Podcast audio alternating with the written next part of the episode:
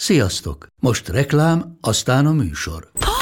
Hú, de szép szőnyeg. Új. Igen, tegnap vettem a Diegóban. Ó, és ez a függöny, de szép. Diego! És hamarosan lesz új laminált padló a hálóban. Rátszakott a bank. Csak regisztráltam Diego digitális klubkártyát vásárlás előtt. Csináljunk neked is egyet? Csak egy perc és kész. Regisztrálj te is áruházainkban, vagy a diego.hu oldalon, és azonnal megkapod digitális klubkártyádat, melyel akár 30% kedvezménnyel vásárolhatsz padlóburkolati és lakástextil termékeket. Diego.hu Már meg is kaptam e-mailben. Ez reklám volt, jó volt.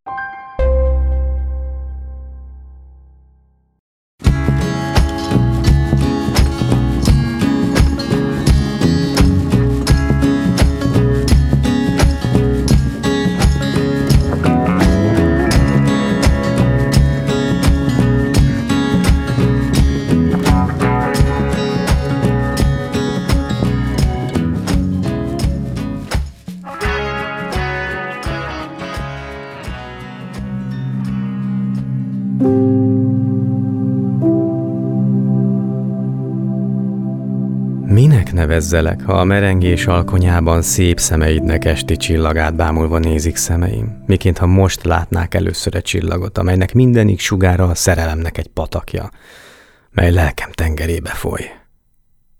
Minek nevezzelek? Minek nevezzelek, ha rám röpített tekinteted, ezt a szelíd galambot, amelynek minden tolla a békesség egy olajága, és amelynek érintése oly jó, mert lágyabb a sejemnél s a bölcső vánkosánál. Minek nevezzelek?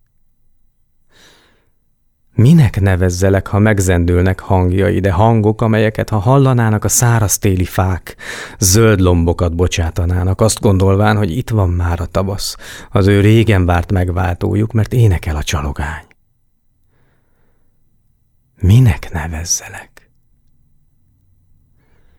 Minek nevezzelek, ha ajkaimhoz ér ajkadnak lángoló rubint köve, és a csók tüzében összeolvad lelkünk, mint hajnaltól a nappal s az éj, és eltűn előlem a világ, eltűn előlem az idő, és minden rejtélyes üdvösségeit árasztja rám az örökké valóság. Minek nevezzelek? Minek nevezzelek boldogságomnak édesanyja, egy égbe rontott képzelet tündérleánya, legvakmerőbb reményeimet megszégyenítő ragyogó valóság, lelkemnek egyedüli, de egy világnál többet érő kincse. Édes szép ifjú hitvesem, minek nevezzelek?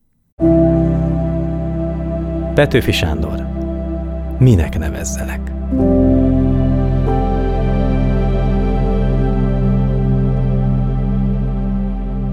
A világ tele van gyönyörű, inspiráló és felkavaró szövegekkel, amiket nem kell megmagyarázni. Pont elég, ha meghallgatod. Orsós Lajost és a Pont Elég podcastet hallottátok. Ha tetszett, kövesd a műsort és hallgass meg a többi részt is. A műsor kreatív producere Román Balázs, a producer pedig Hampuk Rihárd.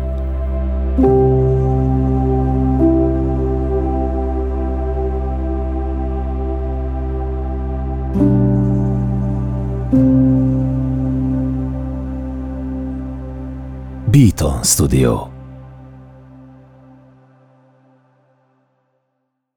Ha más podcastekre is kíváncsi vagy, hallgassd meg a Béton műsor ajánlóját.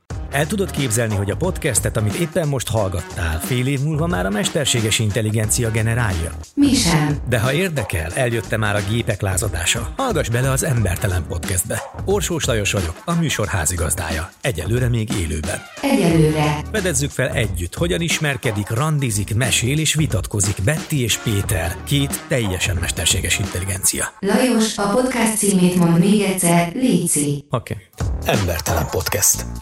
Ez egy Béton podcast.